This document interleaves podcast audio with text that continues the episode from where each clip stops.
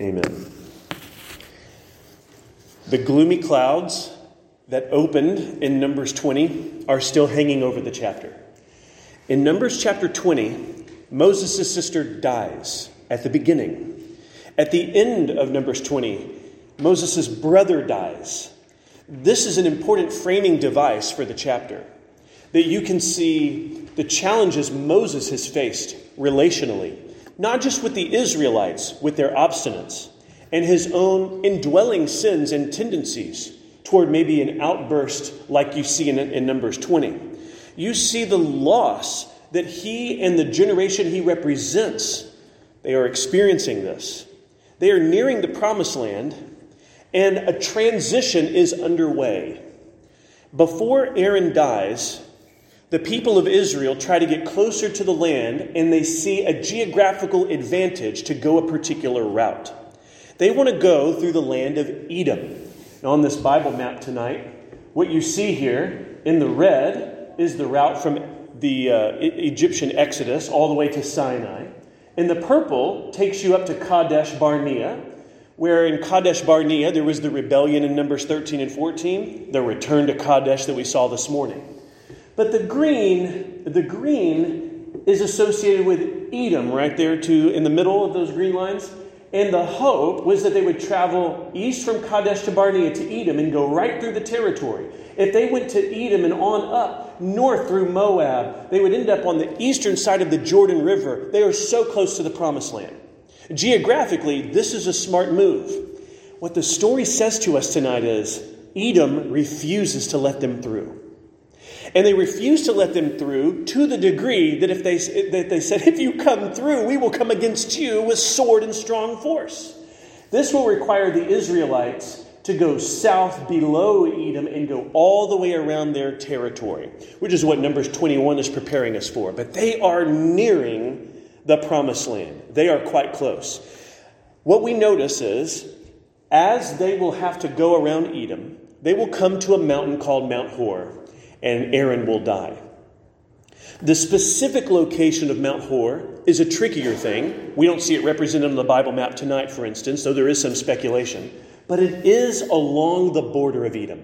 So as they're going around the border of Edom, they will come to a mountain where Aaron is going to die. The gloomy clouds continue. Here's what I want us to notice about these Edomites who refuse to let the Israelites pass. They have an interesting history genealogically.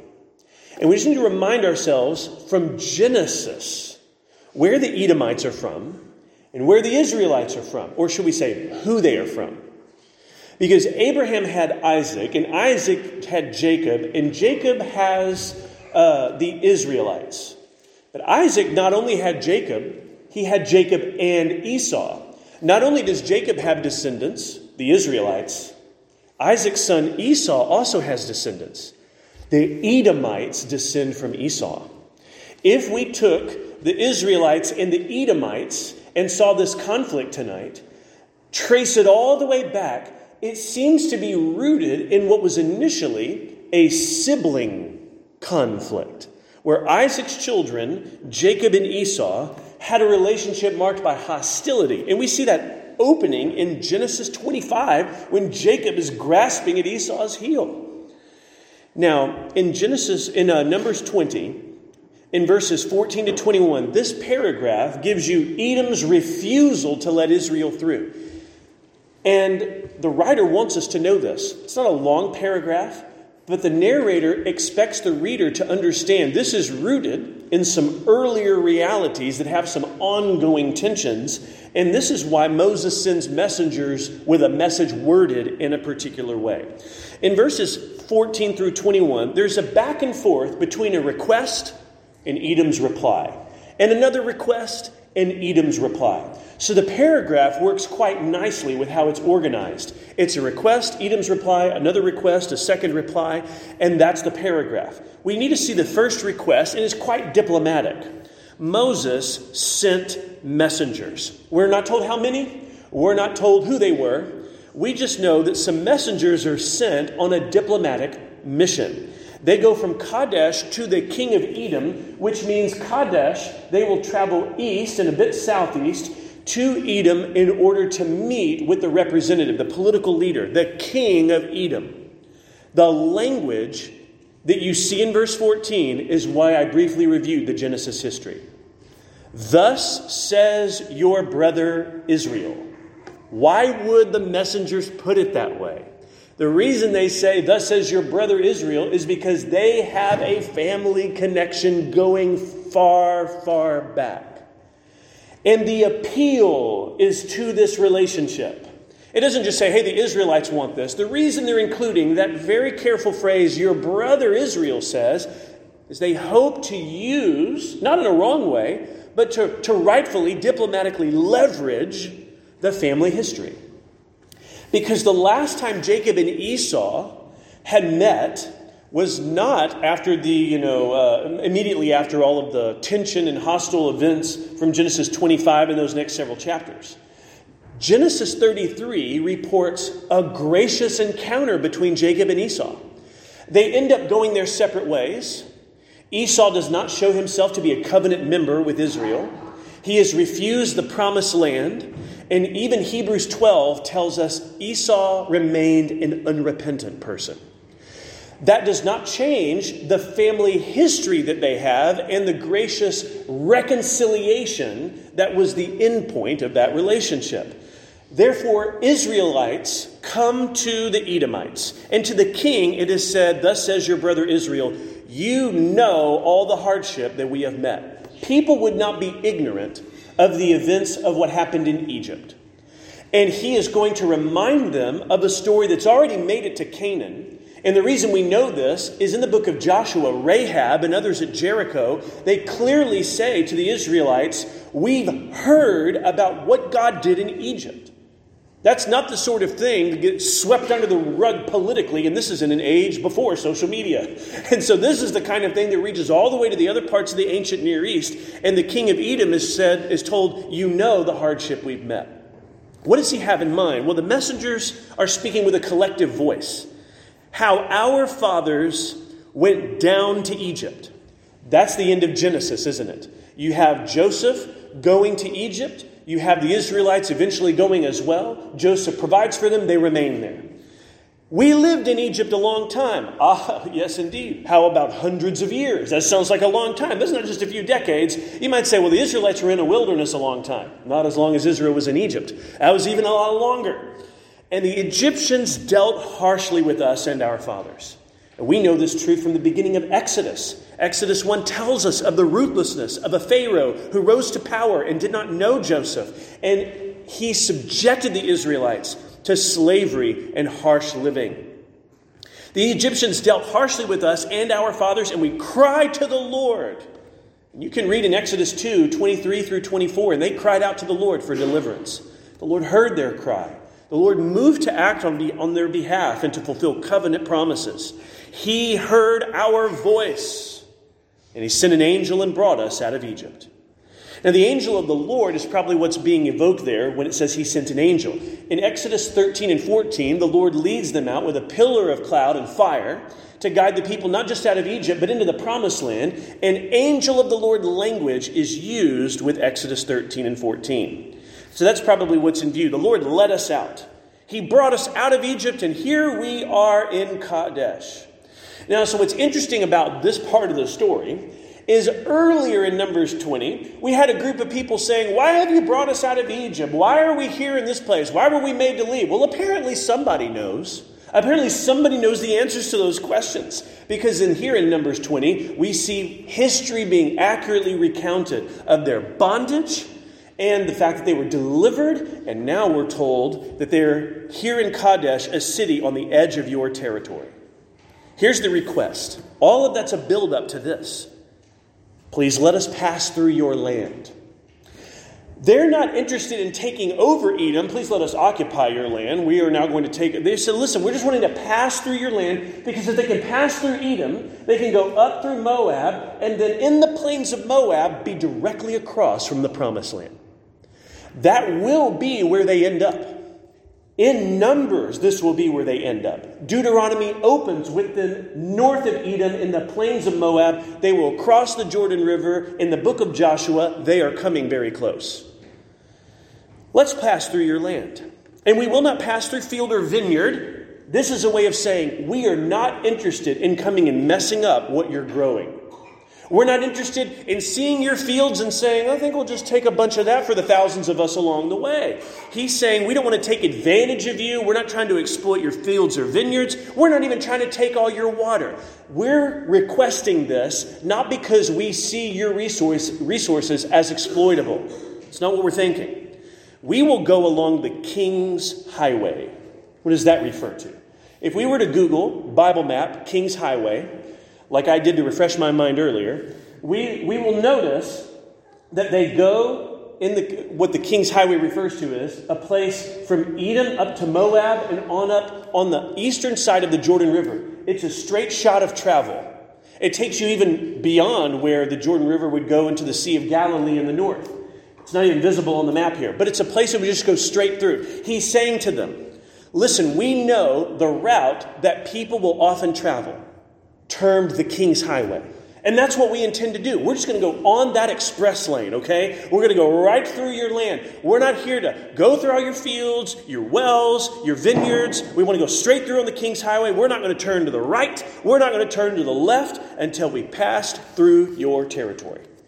Now, if you are an ancient Near Eastern people and a group as large as the Israelites are coming through, it's going to give you a little bit of pause. You're just going to think, okay, you know, we've got all these resources, all this land, and there's a lot of people coming through. It would be understandable politically, economically, if you were a little concerned about what this could mean that this whole nation of people were passing through your territory.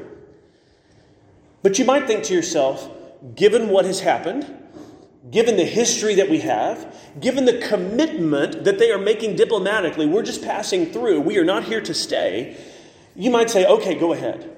Edom says in verse 18, here's their first reply You shall not pass through, lest I come out with a sword against you.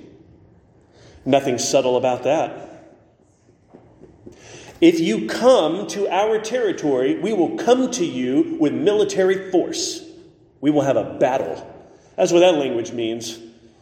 Well, there's a second request. The, the people of Israel don't just turn around at that point the people return with a response. The people of Israel said, We will go up by the highway, meaning that king's highway, and if we drink of your water, I and my livestock, then I will pay for it. Notice how advantageous this particular strategy is. If the people of Edom said, This whole nation's going to pass through, somebody's going to get thirsty somebody's going to get hungry. I mean, come on, you're just going to all pass through and you're not going to touch anything. And they're saying, listen, even if that were to happen, we will make it up to you economically. We will not leave you at a loss. So they're really trying to show graciousness and deference to the needs of the Edomites. We can appreciate this. They're trying to have a good relationship. They're not just trying to barrel their way through, come what may. That's not what they're interested in. And he says, Let me only pass through on foot nothing more. Well, then the second reply in verses 20 to 21, he said, You shall not pass through. Makes me think of Gandalf in Lord of the Rings, where he's like, You shall not pass. And here you have this scene, and I feel like the Edomites, the king, they're just looking at the people and they're like, You're not crossing our border. And if you do, you do so at your peril. You didn't see Lord of the Rings reference coming, but there you go. Maybe some of you did, actually. You shall not pass through. And Edom came out against them with a large army and with strong force. Oh, they're not bluffing, are they? The Edomites show up in force. I don't think we should imply that a battle takes place. I don't think that's what happens here. But it does say they come out with a large army and a strong force, bringing all their spears and arrows and chariots. You just of imagine here the intimidating factor militarily. And the Israelites are like, all right, they are so serious. they are so serious. So, what do you do? In verse 21, Edom refused to give Israel passes through his territory, so Israel turned away from him. Now, according to Genesis 32 and 33, Jacob and Esau's last connection together was met with reconciliation. That isn't what the descendants of Jacob and Esau are acting like right there. It's not like that at all. This very episode in Numbers 20 could be what lies behind the language of Amos. The minor prophet named Amos has a line in Amos 1 and in verse 11. And it says, For three transgressions of Edom, and for four, I will not revoke punishment, because he pursued his brother with the sword and cast off all pity. His anger tore perpetually, and he kept his wrath forever. It's, I think, a way of him saying the Edomites maintained a grudge against the Israelites and came out to them with the sword. Could that be alluding to that earlier episode when the Edomites refused them passage? Very likely. Now, as they have to journey, all right, there's no crossing over Edom. No, they're just going south now. They're going to go south. It's going to take them longer to get where they need. They're going to have to go all the way around Edom and then go north. So they're going to have to go south and east before they go north, and they're going to have a lot more distance to, to uh, travel. But along the way, another transition happens. As important as it is to know what the Edomites did, the second paragraph is the most important of the two. The second paragraph reports for us the death of Aaron. And we need to connect the end of this chapter with episodes that we saw this morning. Moses striking the rock, but preceding that, Aaron and Moses being given certain instructions, both of them being held responsible. Moses is going to be forbidden to enter the land. He will die in Deuteronomy 34. Aaron is forbidden to lead the people into the land as the high priest. He will die in this very chapter. This is a time of transition and succession. In these uh, windows of chapters in, in Numbers, we're going to see the high priest die tonight and a new high priest take the reins. And then by the end of the Pentateuch, by the end of Deuteronomy, Moses will die and Joshua is prepared to take the reins as the successor. This is the period of time we're in. Why is this such a sensitive period in Israel's history? It's the 40th year. This is not early in the wandering. We learn from Numbers 33 Aaron dies in the 40th year of Israel's wilderness wandering. When Numbers 20 opened with the first month, these various things happened. The whole of the book of Numbers helps us see this is the last year. So much death has taken place. And the high priest has outlasted nearly all of them but not after this chapter. In Numbers 20, we're told in verse 22 they journeyed from Kadesh, and the people of Israel, the whole congregation, came to Mount Hor. And the Lord said to Moses and Aaron at Mount Hor, on the border of the land of Edom, let Aaron be gathered to his people. Now, sometimes this phrase might simply mean in the ancient world take him to the places forefathers were buried. There can, it can be a kind of idiom, in other words, a way of talking about being gathered to the same burial plot. It doesn't have to mean that. There are certain indications in Genesis that might even envision the people who have died joining with the saints who have gone before them. That actually gathering with your people is to join those who have gone before you and walked by faith with Yahweh. Notice why that was that's probably a likely view here. Aaron is going to die on a mountain. None of his forefathers are buried on Mount Hor. So for Aaron to be gathered to his fathers must mean something more than where he's going to be physically located. It must mean Aaron is going to die and die in his trust in Yahweh, though an imperfect disciple as he is. Let Aaron be gathered to his people. That means he's going to die. For he shall not enter the land that I have given to the people of Israel, because you rebelled against my command at the waters of Meribah. This includes a responsibility that both Moses and Aaron had. And both Moses and Aaron will face consequences for the lack of follow through in the instructions.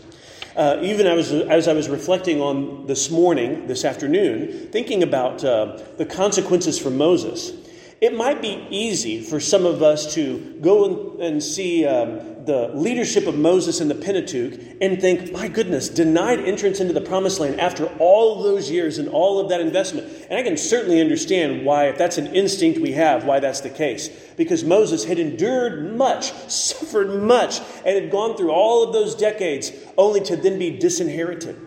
The position of Moses in the, in the people the high priesthood that Aaron occupies. It's these roles among the Israelites that raise the stakes of responsibility. I, I shared with, uh, with us recently at one of our um, corporate worship services of uh, James chapter 3 and about how um, it's uh, the teachers of the scriptures are going to be judged more strictly. And it's not because non teachers shouldn't care at all about judgment, but there is a particular responsibility that goes with the role that seems to escalate with its importance and vulnerability, the kind of outcome with chastisement and discipline and judgment if we have those categories in mind, it's not a small thing that Moses did what he did. Moses isn't just another Israelite among the camp who's doing something rebellious. He's the prophet who speaks mouth to mouth with the Lord by the Lord's own proclamation. Aaron is not just anybody in the Israelite community, he's the high priest of Israel for those two men to do what they did in Numbers 20 is a height of folly and seriousness. So, the consequences are in no way overblown or uh, rash. Instead, it is fitting the responsibilities that they bore. Notice both Aaron and Moses, these are not people dying under the condemnation of God. These are people who are 120 if you're Moses and 123 if you're Aaron. Aaron is three years older than Moses. We learn this from Exodus 7. This means when Aaron dies, he's going to be 123 years old. In one sense, both Aaron and Moses might count it in some way a mercy of the Lord that they not have to lead an embattled nation into the conquest. They will die and then rise in the new creation to inherit the earth. Aaron and uh, Aaron is going to be gathered to his people. The rebellion against my command at the waters of Meribah is what's highlighted in verse 24. And the earlier part of this chapter is what explains that. So, what are the instructions? Verses 25 and 26 Take Aaron and Eleazar. Now, Aaron had four sons when we first met Aaron. He had Nadab, Abihu, Eleazar, and Ithamar. Two of those sons have been struck down by the judgment of the Lord in Leviticus 10.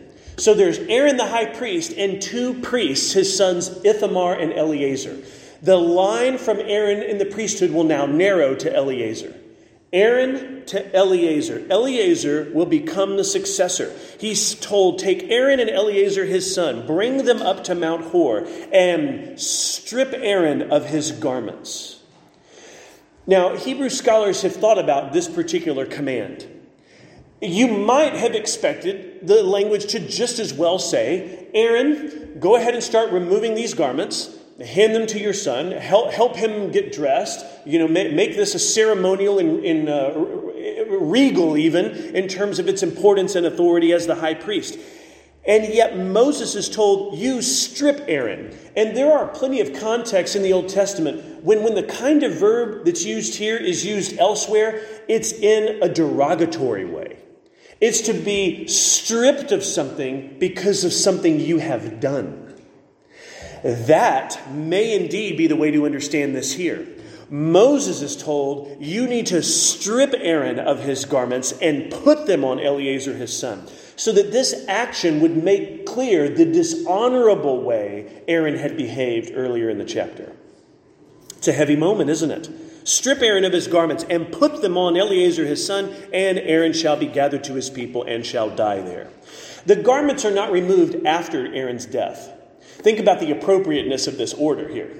There is a sense in which we would recognize those garments of the high priest to be rendered unclean if they were to be on the body of Aaron after Aaron's death. It is important that those garments are removed. They are then placed on Eleazar, and then Aaron is going to die, and Eleazar the high priest will not see to his burial. It will be Moses who will do that. Eleazar will be the high priest. Overseeing burials and contact with the dead is not the job of the high priest. We see this in Leviticus 21 most specifically. All right, well, this is the instruction then. Aaron's 123 years old. He's going to be stripped of his garments. They're going to be placed on Eleazar, his son. Aaron shall die on Mount Hor. You know, Moses has climbed a lot of mountains, up and down, up and down. And he's, you know, looking at the calendar, he's 120 years old. Here we go. Up another mountain. All right, up Mount Hor. It's like, you know, we're right here. Like, can he just die here? Uh, but it's going up on the mountain. That's where we're heading. So up Moses goes. You know, can appreciate his perseverance. Up the mountain and with Aaron, 123, and with Eleazar, age unknown. And the garments that we see in Leviticus 8 and earlier in Exodus 28 and 29 are the lavish high priestly garments. We're talking about the breast pieces and the jewels. We're talking about the linen garment as well as the bells and pomegranates that are woven at the bottom. We're talking about the turban and the golden piece on the front that says, Holy is to the Lord. We're talking about what makes the high priest look like the high priest. Nobody else in Israel is dressed that way. The priests have special linen garments, but they're dressed down compared to Aaron. Aaron, as the high priest, looks different, and it's intentional. And so here goes Aaron. In verse 27, Moses did as the Lord commanded, and they went up Mount Hor in the sight of all the congregation. You just imagine the people that have gathered there, and they're watching. They're watching three go up, and only two are going to come down.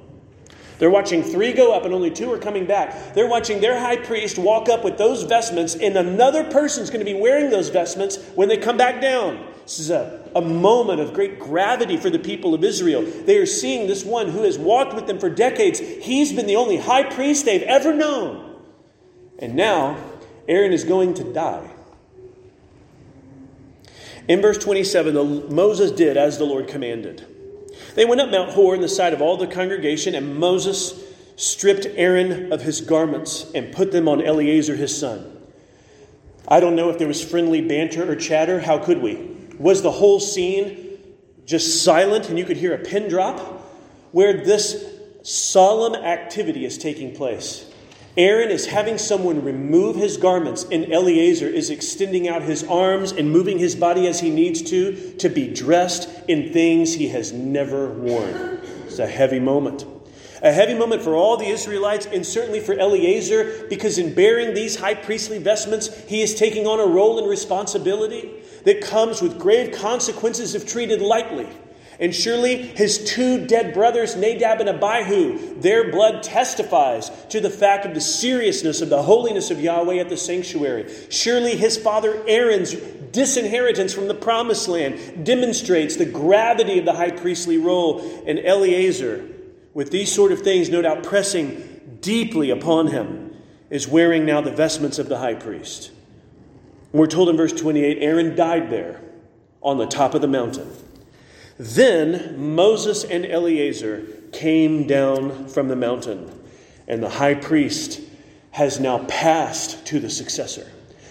There is only one high priest at a time with Israel in the Old Testament. There is a high priesthood until death, until God decides through the death, physical death of the high priest. This means Aaron's death is an appointed time. You, you can get the, a sense that in Numbers 20, Aaron's death is under the decision of God in light of what's happened earlier in Numbers 20. That of all the people of that older generation that have not died, Aaron being among them, it is now Aaron's turn, and his body dies on that mountain. Two men come down. In verse 29, when all the congregation saw that Aaron had perished, that's a strong verb. It's not even that they saw that Aaron had died, it's a verb that earlier in Numbers speaks of a kind of thing that fits contexts of judgment.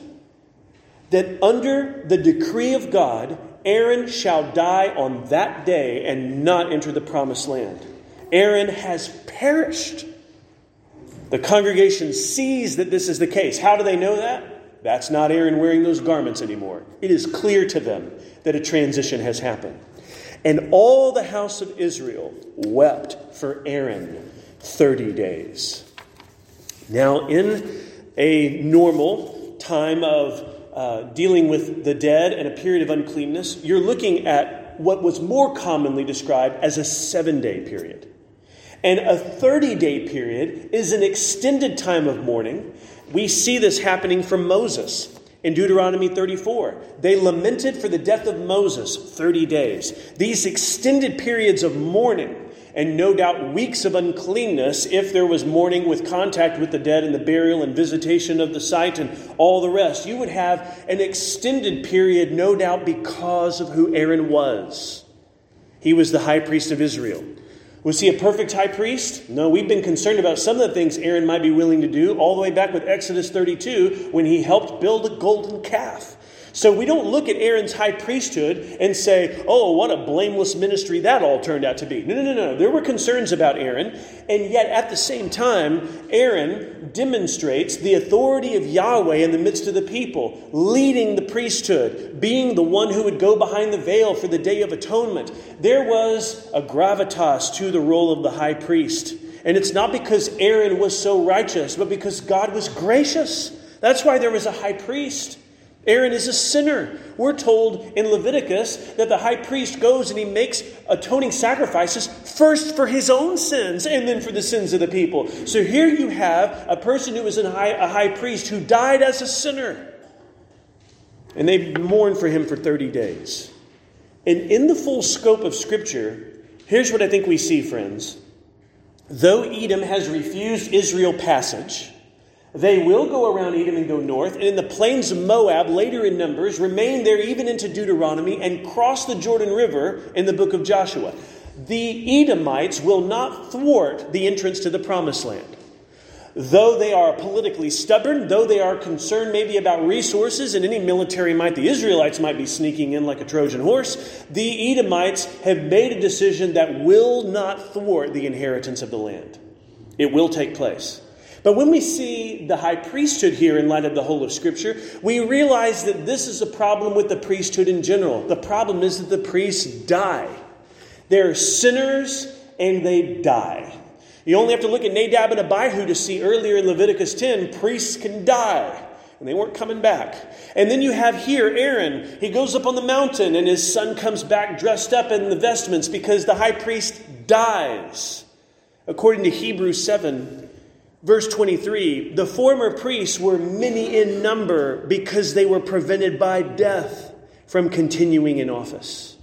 Their vulnerability as sinners in a Genesis 3 world meant they had a death problem. The high priesthood of Aaron and the Levites as a whole that would succeed him as priests, they would continue facing that death problem. A new priesthood was necessary. When we see the full panorama of Scripture's unfolding story, beyond numbers, here's what we see coming. There was an earlier priest in Genesis, a priest king named Melchizedek. And Hebrews 7 says, Jesus will not have a priesthood like the priesthood of the Levites. He will have a different kind. After the kind of Melchizedek, Jesus will be priest and king. And in fact, what's unique about Jesus' priesthood and his reign as king is that Jesus deals at last with the death problem. If the priests were prevented by death from continuing in office, and Psalm 110 and in verse 4, that there will be a priest forever according to the likeness of Melchizedek, how shall the problem of death be dealt with? Well, resurrection from the dead is a good remedy. And if you have Christ as the high priest of all high priests, the one who would fulfill the role as prophet and priest and king. He establishes the permanence of these roles because he rises from the dead. You don't have a high priest in Christ Jesus who could not die, he does die. But in his establishment of his priesthood, it includes suffering, death, and resurrection and ascension. This is the big emphasis in Hebrews. Hebrews emphasizes that Jesus is our perfect priest who's done what no sacrifice or blood of animals could have ever done in the Old Testament, and he does it once and for all by the sacrifice of himself. But how can a priest be of that kind of permanence and consequence for sinners with a death problem? It tells us in Hebrews 7 24 Jesus holds his priesthood permanently now because he continues forever.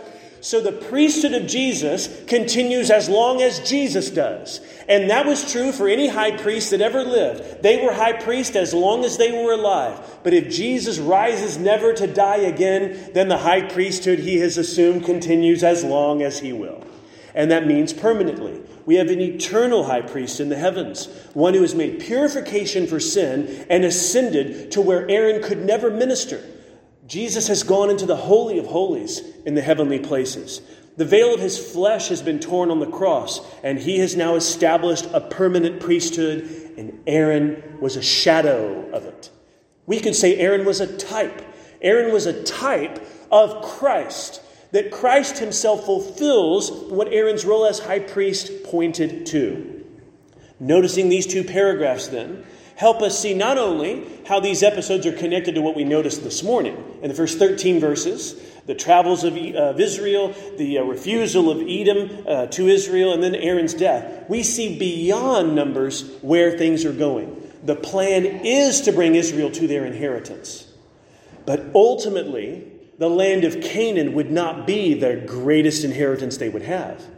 In Christ Jesus, the one who would be a true and greater Aaron and have a permanent high priesthood, Christ secures for his people a new creation. So we press forward.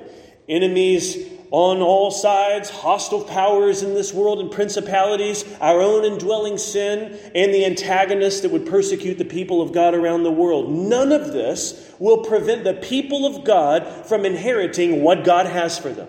No Edomite and no satanic rebel, no demonic host, no principality in the heavenly places would ever accomplish such measures against the people of God. The people of God will inherit all that God has for them. You say, well, Aaron here dies beforehand. Even Abraham, Isaac, and Jacob, we're told in Hebrews 11, they died in faith, not receiving the things hoped for.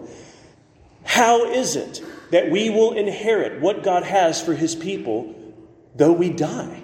The answer is what he has already shown us in the installment of Christ Jesus himself.